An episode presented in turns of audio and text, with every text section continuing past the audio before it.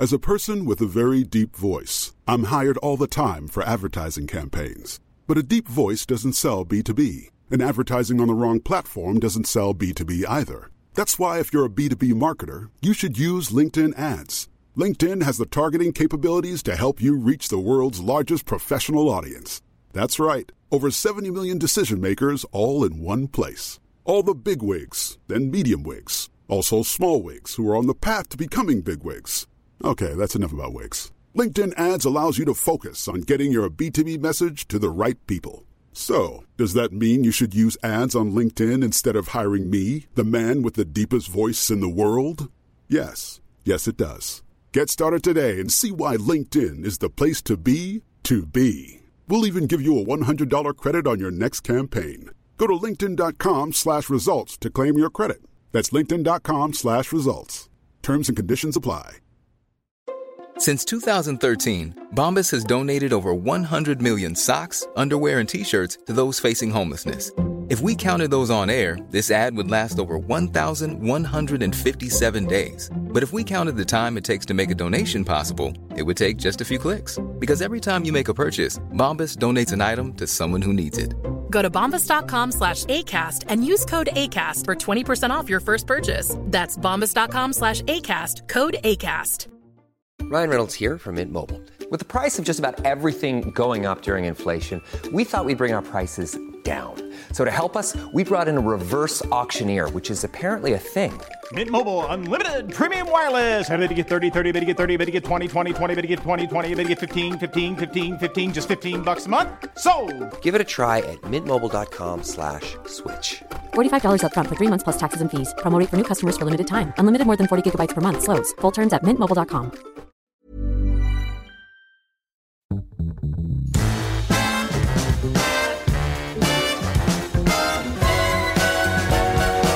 Welcome to our new PR Week podcast episode with Arvind Hickman.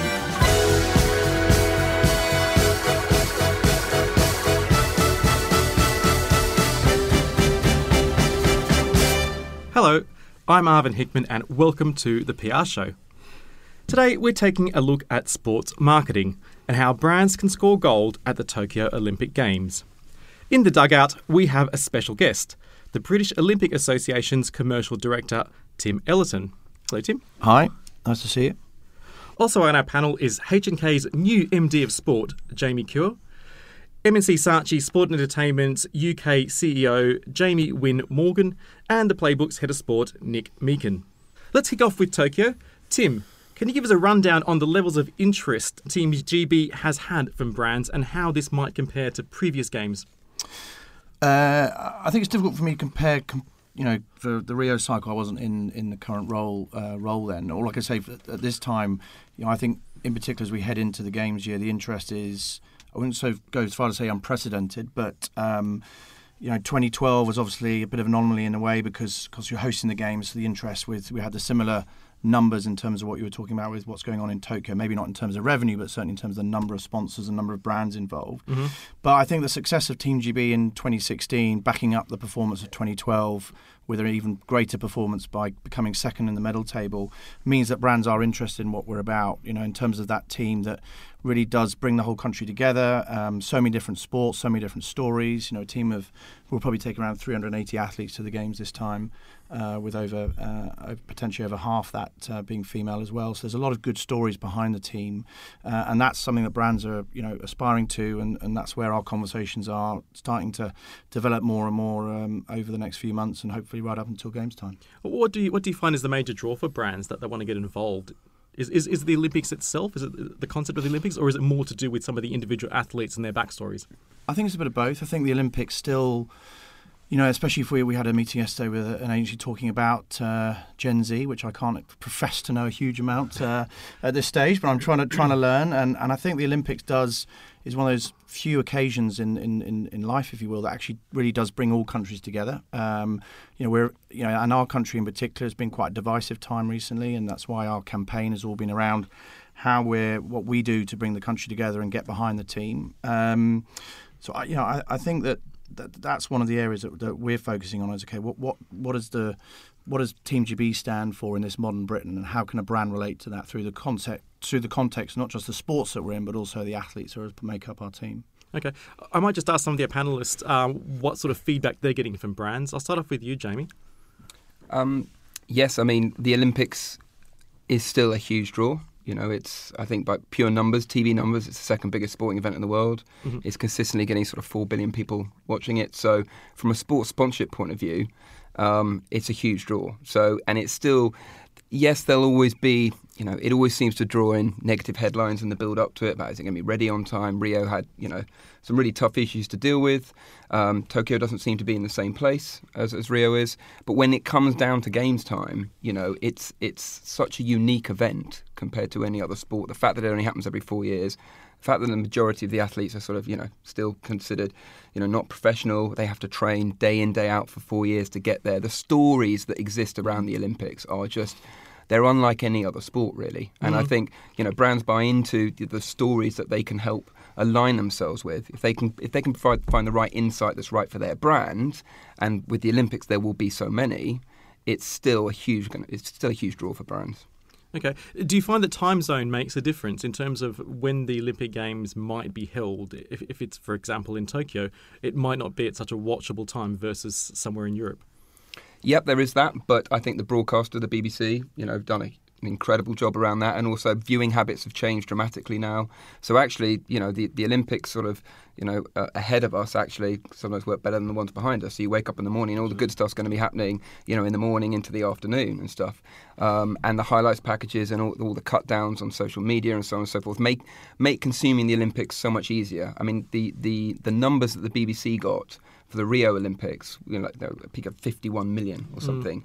which was um, you know up six million on on even uh, London 2012, I believe. So it's still it's still a big draw, and I, I think just the modern viewing habits mm. have adapted so much that time differences, whilst it's still a factor, and you have your marketing campaigns need to adapt accordingly. Um, it's not as big as an issue as it was probably. I think just building on that, I think the, the way in which people consume it, you, you, touched on that, Jamie. You know, this time it's going to be around that commuter period. It's going to be really key. So people will wake up and there'll be medal events happening right from the right, right from the get go, right up until lunchtime. Um, you know, wouldn't say it publicly necessarily, but maybe a few people might skive off work and watch Olympics. That's great. Um, you know, and in the mornings, and then oh, take that period up until to lunchtime. And we also talk about you know, in 2012 we spoke about the next generation and inspiring that generation. Well, that generation, you know, some of them weren't even born then, and now they're eight years old, and they're going to be like my kids will hopefully watch the Olympics as well for the first time. Um, and actually, the, the, timings work well for them because you know, unfortunately, they are up very early, uh, and a lot of the medal events back in Rio were, were past midnight. So actually, I think you know you will win, lose some, and you'll win some in terms of events and the timings that they take place at yeah, it's also a really interesting point, isn't it, about the fact that how people consume media and sport now is so different to how it might have been previously. Previously, it might have been you know an event TV moment, whereas now there's all these opportunities on social media and, and other digital channels to really bring it to life. What, what are some of the things that clients say to you, um, Jamie, at, at H&K? Mm-hmm. In terms of the technology and the content and the, the change? Well, in terms of the appeal and in terms of how to bring it to life. Yeah.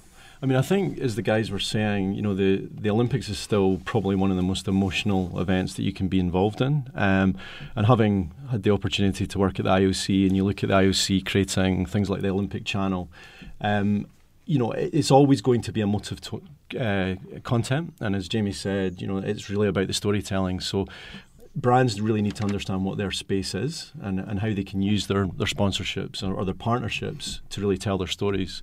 Um, and that's you know that's important from a from a, a, Team GB perspective locally and regionally, and also from a global perspective with the, the money that the top partners are investing. Yeah, the Olympics, of course, is quite a unique sports event to get involved with in terms of activations. Um, there are some quite strict rules, I, understand, in terms of how brands can activate around the Olympics or, or during the Olympics. Would you like to sort of share some insights, Tim, in, into some of the restrictions in place? I mean, I, I wouldn't call them restrictions, but they, there are, you know, the, the, the, Rule 40, which I think you are getting onto, is, is very much designed to, to protect the Olympic movement, um, but also our athletes and particularly our brands. And we hold that very dear. Um, we're 100% commercially funded. Um, you know, we don't take any, any money from, from government, which is quite unique in the Olympic world. A lot of national Olympic committees uh, would be would, would do that. So protecting our sponsor family is, is absolutely paramount. Um, and you know the, the Rule 40 does enable uh, enabled us to do that. And there's been some, you know, some some uh, commentary about that recently, and we're, we're hopeful of resolution with the athlete group to to ensure that we maintain that protection for our sponsors, but we're also maximising the earning potential of our athletes because, of course, they are by far and away our most important and stakeholders you can imagine. So, I don't necessarily call it restriction. I think it's it's it is quite unique to Olympic marketing. That bit I, I do know, but I think it's part of the history and tradition of you know the amateurs side of, of the Olympics. Of course, it's now as, as you know as very professional as, as any sporting event could be, if not more so. But it is there to to protect both parties, and I think you know some of the some of the commentary about it hasn't always been um, uh, been fair, and that's why we're working hard with that athlete community to make sure that you know everyone comes out of this with the you know the, the best the best uh, result possible. Can, can, you just briefly explain um, what, what Rule Forty means? Well, Rule 40 is designed to protect the sponsors of the Olympics and the Olympic National Olympic Committees during the games time, so that brands aren't then coming on board and ambushing the games uh, as such. So that's something maybe perhaps quite different, say in the football world, where you do see a lot of ambush marketing. Rule 40 is designed to protect the brands that are aligned both to the National Olympic Committees, but also the you know the tops, the IOC tops program, so the likes of Coca-Cola, Visa, etc. Mm-hmm. Okay, you mentioned before that there was quite a lot of interest in, in the Tokyo Games. Uh, can you give us sort of an update in terms of your commercial program, how many brands you've managed to attract this time around? Um, so our domestic program has we're currently up to um, uh, well soon to be 13 partners uh, and, and four what we call supporters. Um, of course, on top of that, you have the Olympic partners, so the global partners, the Coca-Colas, Visas, mm-hmm. Samsungs, Panasonics of the world. Um, that's I think that domestic amount, except for London 2012, is our highest amount of partners ever. ever. Uh, it's very important that whilst you know we have more partners than before, we also take a lot of pride and time and effort and and I guess hard work to work with those partners to make sure that they all have their own unique uh, position, if you will, on our partner family, so that companies can exist with maybe perception would be that they're relatively close in, in category. But what we do is we really create a, a distinct activation area so that they're not talking about the same thing. Uh, they're talking about their own their own position and their own campaigns in a unique way that allows share of voice to be spread evenly across. Is there a premium number of partners for the ultimate cut through? I mean, is, is there a challenge, for example, if you have too many partners that, that they are sort of competing with each other for, for time and space? I think it's going to be very interesting from a Japanese perspective uh, because we've got 63 domestic partners. Now they have absolutely smashed uh, revenue records. I think it's, it's 3.3 billion. Yeah, but you have two airlines, you have two banks now. Um, throw into the mix the top partners. So, you know, it's very interesting. We're, we're talking about what that white space is for, for the activation. So, you know, interesting because you have to balance that revenue generation and then uh, being able to work with the partners and, and actually activate. So. Well, I, I read in the FT that one of the Japanese, uh, one of the brands, I don't think they named the brand, but one of their head marketers said, you know, we spend about $100 million or whatever it might be, and, and there's no benefit for us at all whatsoever because there's so much competition. Yeah, I mean, do you know, it is, I guess it's hard because I, I don't want to be comparing how the Japanese market and how we market. Mm. Um, it is a very different style of marketing there. Uh, it's very mm. advertising driven. That's not to say it's wrong. Um, so to get the cut through, to do some of the strategic brand activations that maybe we're used to in, in London or in the US, it's going to be very different. Um, but, you know, again, it's matching up the revenue generation for the OCOG because it is a startup organisation seven years out with the top partners who have rights globally. So it is this complicated um, constellation of stakeholders in a very complicated ecosystem. So okay. that's, that's why it's very interesting. I'd like to sort of take a look now at what some of the brands are potentially doing leading up to Tokyo. Does anyone have any good examples that they can share of people they're working with? Um, I, I, can I can say who we're working with, but I can't really probably say what we're going to be doing yet. Uh, so, uh, but yes, I mean, look, you know, we we worked with um, Coca-Cola for many years as their sort of Olympic glo- from a global point of view. Um, we're going to be doing some work with Dreams around Team GB, which is really exciting. I think it's a fantastic partner that Tim's brought on board. Mm-hmm. Um, and because, and I think they've got, you know, the reason they're such a great partner, I think most of the partners have got their, as Tim said, got their own space, and it's key to successful sports sponsorship is there's got to be a reason for you to be there. There's got to be mm. a, a kind of a, a, truth to it. And sleep is like the country's kind of in the last since the last Olympics, you know, podcasts about sleep, books about sleep. We, the country's woken up to the power of sleep.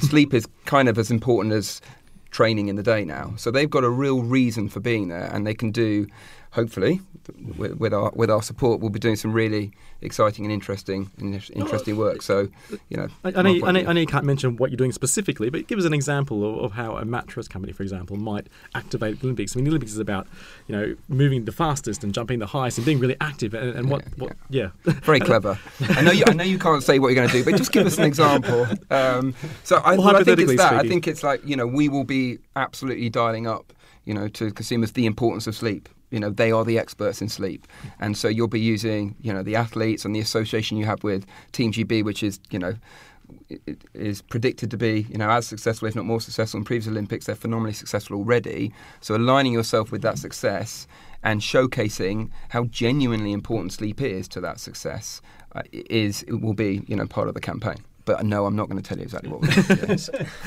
it's worth a shot. So, so I, I, I, noticed that there was some teaser content that came out from some of the talent that you were working with last week, albeit not necessarily yeah. branded.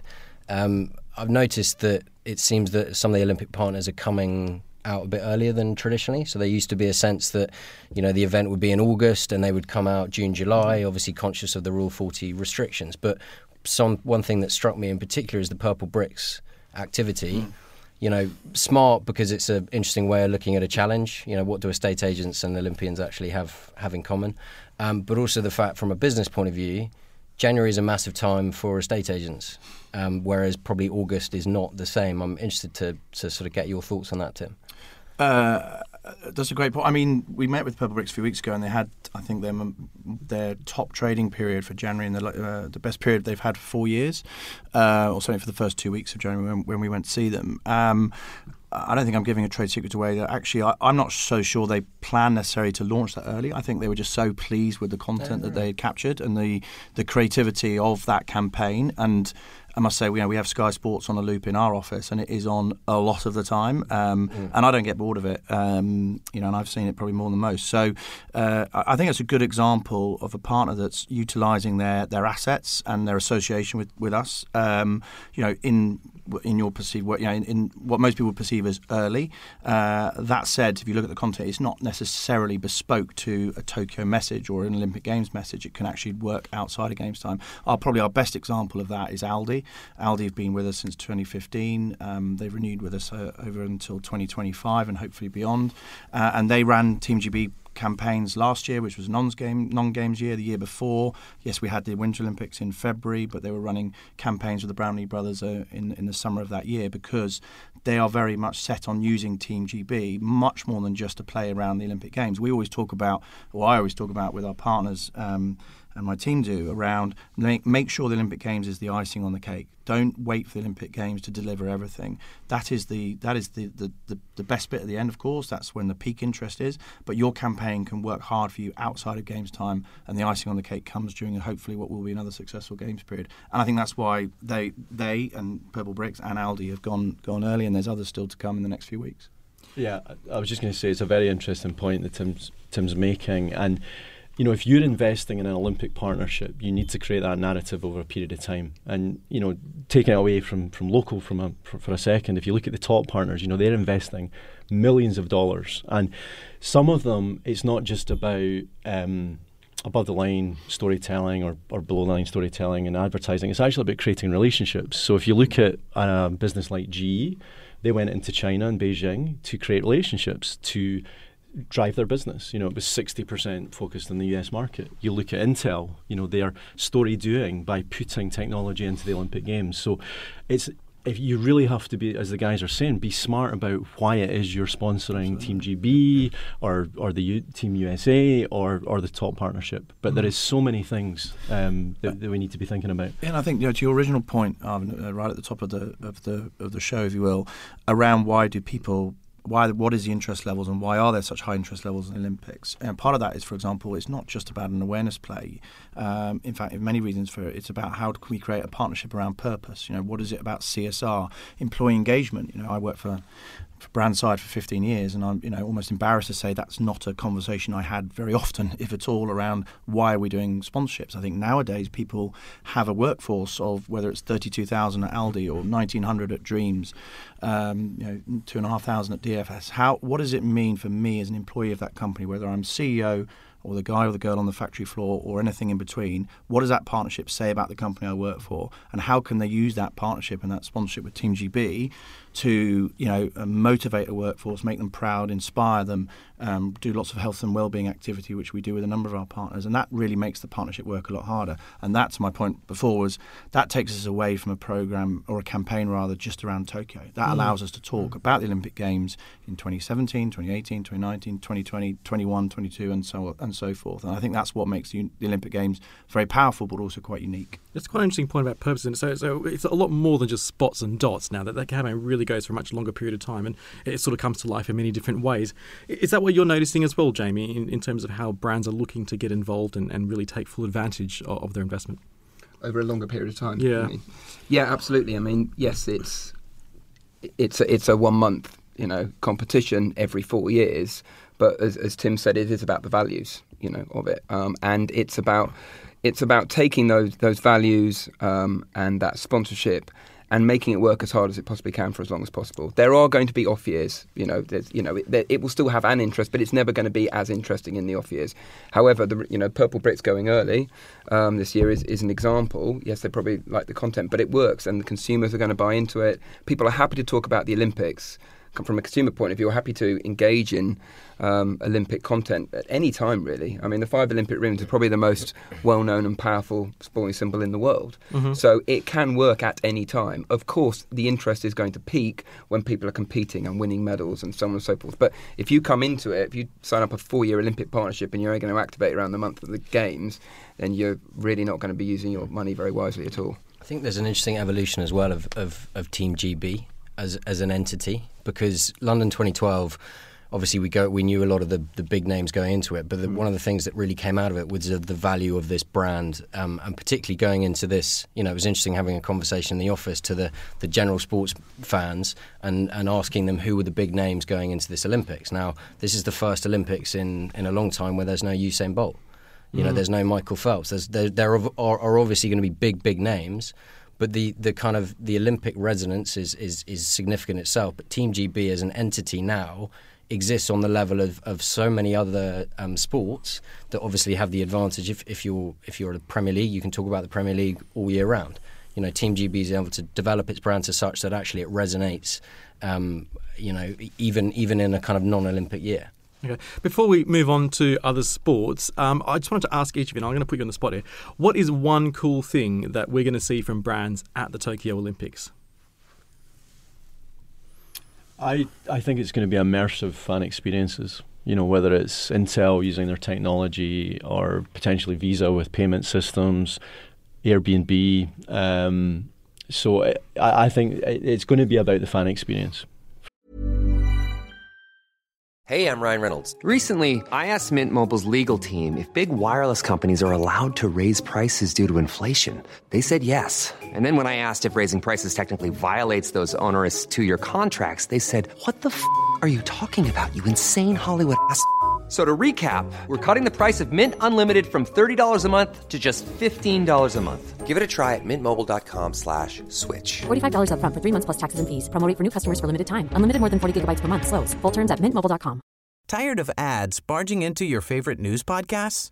Good news. Ad-free listening is available on Amazon Music for all the music plus top podcasts included with your Prime membership. Stay up to date on everything newsworthy by downloading the Amazon Music app for free or go to amazon.com slash news ad free. That's amazon.com slash news ad free to catch up on the latest episodes without the ads. For me. Okay. Anyone else want to add? Well, obviously, it's going to be dreams talking about how important sleep is to the performance of their athletes. So it's going to be incredibly cool. Plenty of seats. Anyone else? I, I think it's how um, the brands, I'll use the Team GB brands as, as in general, all, all 13 for them of them, and, and, potentially a few more as well, how they utilise the, that in the moment magic. You know, that moment where hopefully Adam Peaty breaks a world record again and wins a, another gold medal, or maybe the hockey girls or, or, or men, uh, you know, get a gold medal in, in a team sport like that. And how do they utilise that moment where the world, where the country is watching that sport, that person, and everyone's getting behind Team GB and how they utilise it? And I think that's going to be really interesting. Nick. I think the fan experience thing is, is, is bang on. I think what a lot of people forget about London 2012 was the unique experience of going to the to the to the Olympic Park and being you know being all those amazing activations. I think I think this could be finally the year where the likes of VR and AR actually come into play. Um, I remember doing a, um, uh, some stuff during London 2012 with um, some AR in a in a um, Holiday Inn um, with a, a, BMX cyclist, and it was a great piece of activation. But I don't think anyone ever used it because it, it wasn't relevant for for what they were trying to do. If this becomes part of the fan experience and actually it's making the experience better. And also, you've got to look at the partners involved, the number of technological partners, both from a top point of view, but also local market you know there will be some significant innovations that come out of this games. I'm not going to I'm not going to go on record to say what they are as such, but that would be a trend that I would uh, I would be expecting. And the use of I think the use of social media. Mm. You know, we're four years on from the last time it's changed. Instagram stories didn't exist, TikTok didn't exist. So I think the way brands use that, the way consumers use that, you know, it's always that there will be something new that comes up, something that really basically generates a, a lot of excitement, I think. Yeah, fantastic. Much to look forward to this August. Uh, we're going to substitute the Olympics now, send Olympics to the bench, and we're going to bring on football because there is another major tournament this year which takes place in multiple locations across the continent, Euro 2020. Now, I just wanted to um, ask our panel whether they have any idea in terms of brand interest for Euro 2020. Would anyone like to kick off? Everyone's looking at me, so I'll, so I'll kick off. Um, yeah, there's a lot of brand interest. I mean, obviously, Heineken just uh, announced a few weeks ago, last month, that they're signing up as sponsor. Um, Coca Cola, uh, we know, we're going to be doing a lot around it as well. Mm-hmm. Um, it's a it's a very unique tournament from a football point of view, hosted across 12 countries. Um, I think when they first announced it, as usual, people grumble and moan about these things, but um, I think we all very quickly realised it's going to be. I think it's going to be fantastic. I think the I think the different passion you'll see from all the different sort of markets it goes to. I think the ability for brands to be able to market, you know, really in a really powerful way across those 12 markets is what's interesting to it. It's all these diverse cultures coming together. It is it's a bit of a cliche to say it, but it genuinely will be a celebration or festival of football because every every country is going to put their sort of filter on it. Um, and I think from a brand point of view, that's actually made it really interesting and uh, from as, as, a, as a sort of a really useful platform to attach a campaign to. Is that a bit of a challenge logistically though, when you're having all these multiple locations in completely different um, countries and cultures? How do brands sort of overcome that? Well, brands like Coca-Cola and Heineken have no problem doing it because sure. they do that day in day out. You mm-hmm. know, and I think if you look at a lot of the partners that the Euros have got on board, they'll have no problem doing it. Um, so I think you know Coca-Cola and Heineken, I'm sure, will be embracing it because you know they both sit very comfortably, you know, in the world of football, and they've both been involved in it for many, many years. And I think they will be embracing the challenge and delivering some some really good things for for consumers. It, it, the multi sort of country um, format as well opens it up to a lot of um, probably not not sort of official partners to do activity. I know of a couple of brands that are looking at the you know the fact that London is is going to be the host of some of the biggest games and seeing what they can do around the fact that there will be this festival of football, you know, in in in, in London at that time. And so from a kind of you know, obviously traditionally you know, we've been talking a lot about Rule 40 and some of the restrictions around being an Olympic sponsor. I think this summer there'll be a lot of people that have associations with football, but not the Euros and UEFA, that are looking at this as a great opportunity to to engage with consumers, but also make a big impact. Can you give us some examples? Uh, I can't I can't give definitive examples because of uh, because of the nature of the conversations we're having, but but you know you can imagine. Um, uh, you know, somewhere a nice central London location with a whole load of fans engaging with um, uh, with football, it opens up to a whole host of different um, partners that have been associated with football over the years, whether that be you know um, FMCG or, or, or or beer or whatever whatever it may be because of the fact that you know that you can almost guarantee that there will be millions of people watching football, particularly when England are playing. And how can you be part of the mm-hmm. conversation when that's happening? Because I guess traditionally, within with, with one of these big global football events, you will have one location you'll have one local beer sponsor and one sort of global beer sponsor, and that's it. So I guess what you're saying is there are plenty of opportunities in each of these locations for different local brands to get involved that otherwise might not get a look in. Yeah, yeah I mean that would that would be you know as, as I said that there are you know these are these are early you know early conversations, but you know with 12 different markets potentially there is the opportunity for 12 different sets of brands in those markets. Now, Mm. obviously, the big UEFA led fan parks, and one of the things UEFA is brilliant at is investing significantly in the in, in the big fans events around the, the, the, the key tournament locations. So I'd expect that to continue, and they're, they're you know, your Coca Colas and your Heinekens will own that experience. But it's more around in the cities or, or near the venues where these are going to take place. What are the opportunities for, for brands to kind of engage with consumers? I think Nick's basically saying there's no Rule 40 for UEFA. UEFA do do control it very well, but it's not the same level. So whatever to go back to Olympics quick briefly, whatever we might think of Rule 40, if you are a sponsor, it's absolutely right that they protect you Mm. because you pay a lot of money for those rights, and it and it should. And I know it's coming some criticism with certain athletes feeling they can't thank their personal sponsors, but but I, I personally think the Olympics are doing doing doing a very good job. You know, with managing and protecting their partners, UEFA will try, but Nick is absolutely right. There is there is, there will be a lot of guerrilla activity around the Euros because it will be a lot easier to do it, and it'll be much harder for them, I think, to enforce it. Um, and that's what that's why you could find a lot of act- activity happening. Does this sort of open it up to different categories that traditionally wouldn't get involved in football to, to have a go? I, I- I don't I don't see why not. It it, it, it tends to be you know. What, how, how does marketing work? People are very, you know, they react to what people are engaging with. You, you, you know, that's that's the history of marketing. Hmm. But it, it tends to be around a big event. It's very difficult to build a uh, an audience from scratch when you have no rights or assets or heritage in that in that individual sport. So I would expect people that have had associations with football, um, or certainly have associations with football, to be the ones that are are taking a lead role there. Yeah, just to reinforce what the guys are saying, I mean, I, I think UEFA have been really smart for two reasons. There's the romantic reasons of 60 years football bridging Europe, but also from a, also from a commercial perspective because they have their they've unbundled the rights to the national men's tournaments, which are the Euros and, and the the other I can't remember the name of the tournament, the, Nations League. Mhm. Uh, they've got a tier the tournament partners, and then there's also the potential of 24 partners across the 12 territories. So, Wow. you know, this is this is the next point. You know, there potentially will be brands in certain countries go in and, and sponsor and be very innovative in the way they do it. So there will be a, a commercial uptick for, for the guys at UEFA as well. So I'm really excited about it. I- I'm really interested to. There's so much football on at the moment. You've obviously got the Premier League, the Champions League, uh, you've got the Euros, you've got various other tournaments throughout the calendar year and, and, and, and periodically. Is there almost a bit too much football for brands? I mean, is there a never ending amount where, where the value proposition perhaps isn't as much as it might have been and, and it's a bit cluttered?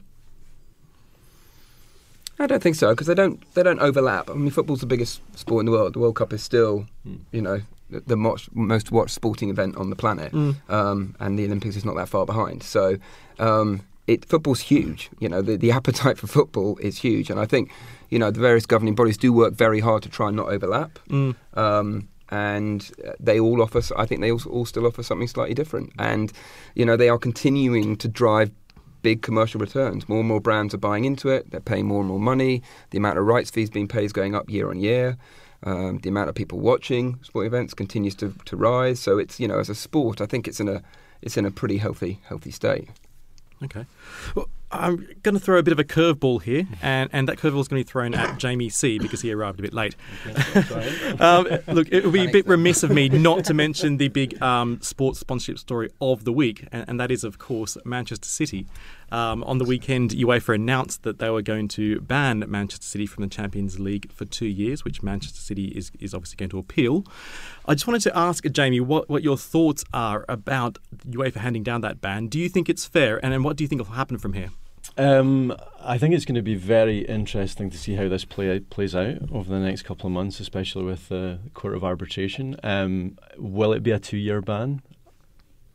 Being a betting man, I would imagine that they'll cut that to one year. Um, am I surprised that it happened? Probably not. You know, a lot has been written about it. Mm. Uh, from a football perspective, it's going to be very interesting to see what's going to happen to City in terms of the players that are there at the moment, the manager, the coach. Um, do I think it impacts the Man City brand? No. I, I think they've created a, a very, very interesting model globally with their affiliations with with other clubs, the City Football Group. So I, I don't know if I'm answering your question, but it's going to play out. It's going to be very interesting. Um, the final part to that is, you know, are the clubs that we didn't realise may qualify for the Champions League next year, they may have a chance. So I'm a Man United fan, Yep. and I'm kind of hoping that Man United might get in the Champions League next year. So, you know, it's going to be very interesting. I believe we have a Tottenham fan on this panel as well. So Yeah, I think it's, our- uh, it's our only chance of Champions League on current form. Um, yeah, I think it's yeah, it's it's one of those things that it's probably going to happen at some point when they put the FFP um, regulations in, and I don't think, with respect, that Man City was probably the, the biggest surprise to come out of that. That said. You know, I'd be amazed if uh, Paris or one of the other uh, clubs uh, might be a little bit nervous at the moment, um, depending on how deep this this uh, this investigation goes. Um, but yeah, as a Spurs fan, my word, um, you know, fifth has suddenly become become quite quite attractive. Whereas before you try and avoid Europa League, now you might try and try, try and go for fifth again. So we'll see. I I guess it's quite a, a big marker in the ground, isn't it, for UEFA? And, and the the CAS um, appeal is, is going to be a very important watershed moment in the sport to, to really see if, if the rules have teeth. Let's move on to other sports and sports sponsorship trends more generally. I just wanted to ask both of you, in, terms of, oh, sorry, all of you, in in terms of sports sponsorship, uh, what are some of the key trends um, that we're seeing in the market? What are brands now looking for out of sponsorship deals today that they might not have looked for, say, you know, five, ten years ago? I think you know I, I did touch on this earlier, but I, you know certainly in, in my world at, at Team GB, we're having conversations around much more purpose-driven partnerships, and certainly what it can do for their employee base is is, is conversations I don't think we were having, you know, maybe even as, as, as near as four or five years ago. Um, you know, brands want to be seen. Jamie mentioned earlier around you know being credible and authentic, uh, and that, and that's crucial. And actually you know, without sounding too cheesy, kind of giving something back. So something like partner like Aldi, yes, we they create some amazing campaigns, and there's a big media spend behind that about their association with Team GB. But actually, probably some of their greatest work they do with us is you know across um, you know 26,000 schools up and down the country, almost reaching uh, hopefully by by the end of this year 1.2 million kids will have been through the Aldi Team GB Get Set program, uh, encouraging children to to be active, but also to eat eat the right foods and and, and and important messages like that. So um, th- those are the kind of um, activations that we're seeing more of, and long may it continue, because I think that's where marketeers um, and, and people at the top of the business making these decisions will hopefully, and, and being a sponsorship practitioner myself and someone who's been involved in the industry a long time, sponsorship will, will still continue and be appealing to, to, to brands if it's done in the right way. And I think those kind of initiatives are only going to help that. Okay, well, let's touch a little bit on in terms of evaluation and ROI. What, what are brands looking for? These how do they, how are they measuring the value of, of packages? Um, well, it'll it'll it'll vary obviously from client to client, and they clients will go into them with sort of specific objectives. Um, but fundamentally, to answer sort of both questions, I guess in terms of what are brands wanting to get out of it and what's the evaluation model now is like what do they want to get out of it? They need to know it's working. I think gone are the sort of romantic days of the CEO signing something because he likes cricket. You're not going to get away with that anymore. Um, there's the IEG Sponsorship Decision Makers Survey, which is like the largest global survey of sort of all CMOs across all the major markets. So if you're involved in sponsorship now, sponsorship rights accounts for, on average, 17% of a CMO's total marketing spend. That's a huge amount. So they spend marketing money to, to get to get it back. You know, Mhm. it's got to deliver sales, it's got to deliver brand love, it's got to deliver a whole host of metrics. So the reason why people want to get into it is because they believe that it can make a significant impact on their business. And it has to, frankly, because it, a lot of these deals are, are big money. Um, so we do a lot of work with clients to basically, you know, help them justify, help them work on their um, evaluation methods. Some of our brands doing a lot of work around econometrics, so you can actually you can determine, for example, a cricket fan is worth X amount more to you as a business than a non-cricket fan. So therefore, if you're going to be involved in sponsorship of cricket, you need to target this target audience because they will be more commercially valuable to your business. So I think hopefully that answers both questions. They, they're getting into it because they want they want it to work for them commercially. Hmm. What about in terms? Sorry, Jamie. No, it was just to again what Jamie's saying. You know, p- partnerships, especially at a global level, can be truly transformational for a business. You know, and uh, and I know I keep talking about top partnerships, but you know, you look at what you're spending on this, and and there is brands going in there saying we are going to spend this much money from now until 2028. Because we want to change behavioural uh, metrics. We want to change employees and the way they feel from a sentiment perspective. Awareness drive sales and actually transform as a business. To Tim's point, you know, and it's the core of what that business is. And and it's very interesting because you know we all work in communications, and there is this change and shift towards communication being imperative from a strategic perspective. When you're speaking to board people and, and they're just making decisions on actually we should have a partnership. You know, gone are the days where it was just tactical. You know, mm. ta- tactics are still important. Mm. And, and you will have clients that want tactics, but I think this is really about strategy and measurement because you are spending money. And just going back to what Jamie said, you know, it's not chairman swim anymore where I like cricket and I'm going to spend a lot of money on cricket. Of course, there's also going to be an element of risk involved in sponsorship as well. And I, imagine clients are now much more sensitive to some of those risks. Is that so what you're noticing? Are they doing their due diligence much, much more carefully? Right, there's a risk in any business, isn't there, in, in, in, any walk of life? But I think it's important. You know, there's a lot more positive stories around sport than there are negative ones. Mm. Um, you know, and uh, hopefully uh, this summer with the, both the Euros, but particularly with the Olympics, will will will prove that. And I think if, if brands are absolutely laser visioned in what they want to achieve through a partnership, set their objectives, measure it as well, then they'll get success. You can't legislate for, for things you can't control. Uh, what you can legislate for is, is making sure that your campaigns and your activations are, you know, done to the best of your ability and, and reaching a target audience and reaching the metrics that you've set yourself. Um, and you know, as, as we discussed earlier in the Olympics part, you know, there's so many positive, you know, amazing stories, particularly in the Olympics, whether that's someone winning a gold medal or someone just making the start line um, and everything in the middle. Um, that for brands to get on the back of that and and you know be be involved in the greatest show on earth is, is truly something quite special. Okay. Yeah, I think brands have to embrace that. They have to go into it with their eyes open, but they have to go into it with a clear strategy of yeah. what they deem, you know, uh, appropriate values and what they deem inappropriate values, and and have a plan and act on it decisively when something does go wrong. But sport is unpredictable, and that's why we love it. If we knew what was going to happen, no one would watch it. So you know, brands getting you, you when you're when you're dialing you dial into sports sponsorship because as a brand you want to get closer to your consumers' passions. So you have to kind of become a fan and a supporter as well. So you've got to get the balance right. You can't just jump ship at the first time of trouble because the fans wouldn't. But that's when you have to understand like what's considered good brand values versus brand, bad brand values. Um, Nike, you know, famously did not leave Tiger Woods, um, and I think they did pretty well out of it in, from that partnership. So yeah. whereas all his other sponsors yeah. jumped ship, I mean, it was a personal issue at the time. Saracens, other issues out there are completely different. Um, but I think yes, you you just need a plan for um, what's right and what's wrong. Okay, we're heading deep into extra time here. I've got one final question before the final whistle goes. What one sporting moment are you looking forward to most this year? We'll start off with you, Tim. Uh, wow, I mean, there's hundreds of events in the Olympics. I am very excited to see Sky Brown, who could potentially become our youngest ever um, uh, Olympian uh, on on her skateboard should she qualify. Um, but I am a big Adam Peaty fan, and I would love to see him get the gold medal again and, and, break a world record. I think that's probably the moment I'm most excited about. But I'm hoping there are many, many exciting moments to to enjoy come uh, Tokyo 2020. Jamie? Um, oh god, there's so many. Um, you got to pick um, one. Got to pick one. Um, I'm I'm really looking forward to Euros mm. across 12 different markets. I can't wait for it. I think it's going to be. Um, sorry, Tim, you want me to say Olympics, don't you? um, it's the Olympics, obviously, because Tim sat to my right. I think I think the Euros is going to be um, is going to be a, a, really great tournament, actually. Uh, yeah, and I'll, I'll, echo that. And I mean, the potential of England playing in a in a major final at Wembley would, would be amazing. But I'm going to have to to probably chuck in an Olympic one as well one story that really struck me in 2012 was um, uh, Laura, she's now Kenny, and the ability mm-hmm. for her to come back now as a mum to potentially dominate the track again.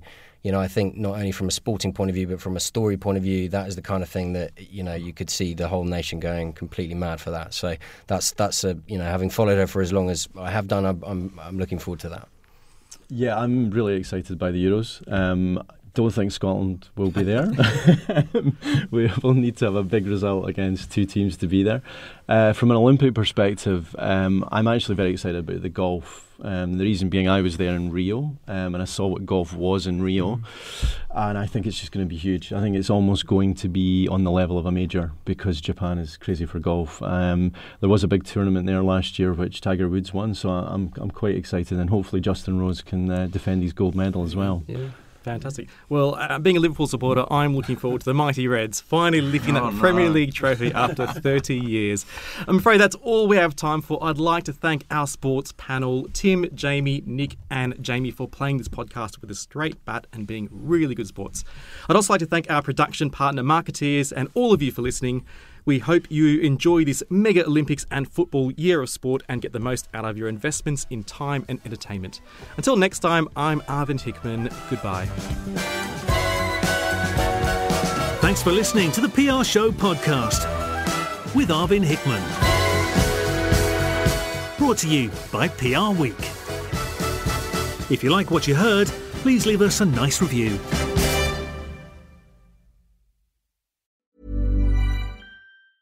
Tired of ads barging into your favorite news podcasts?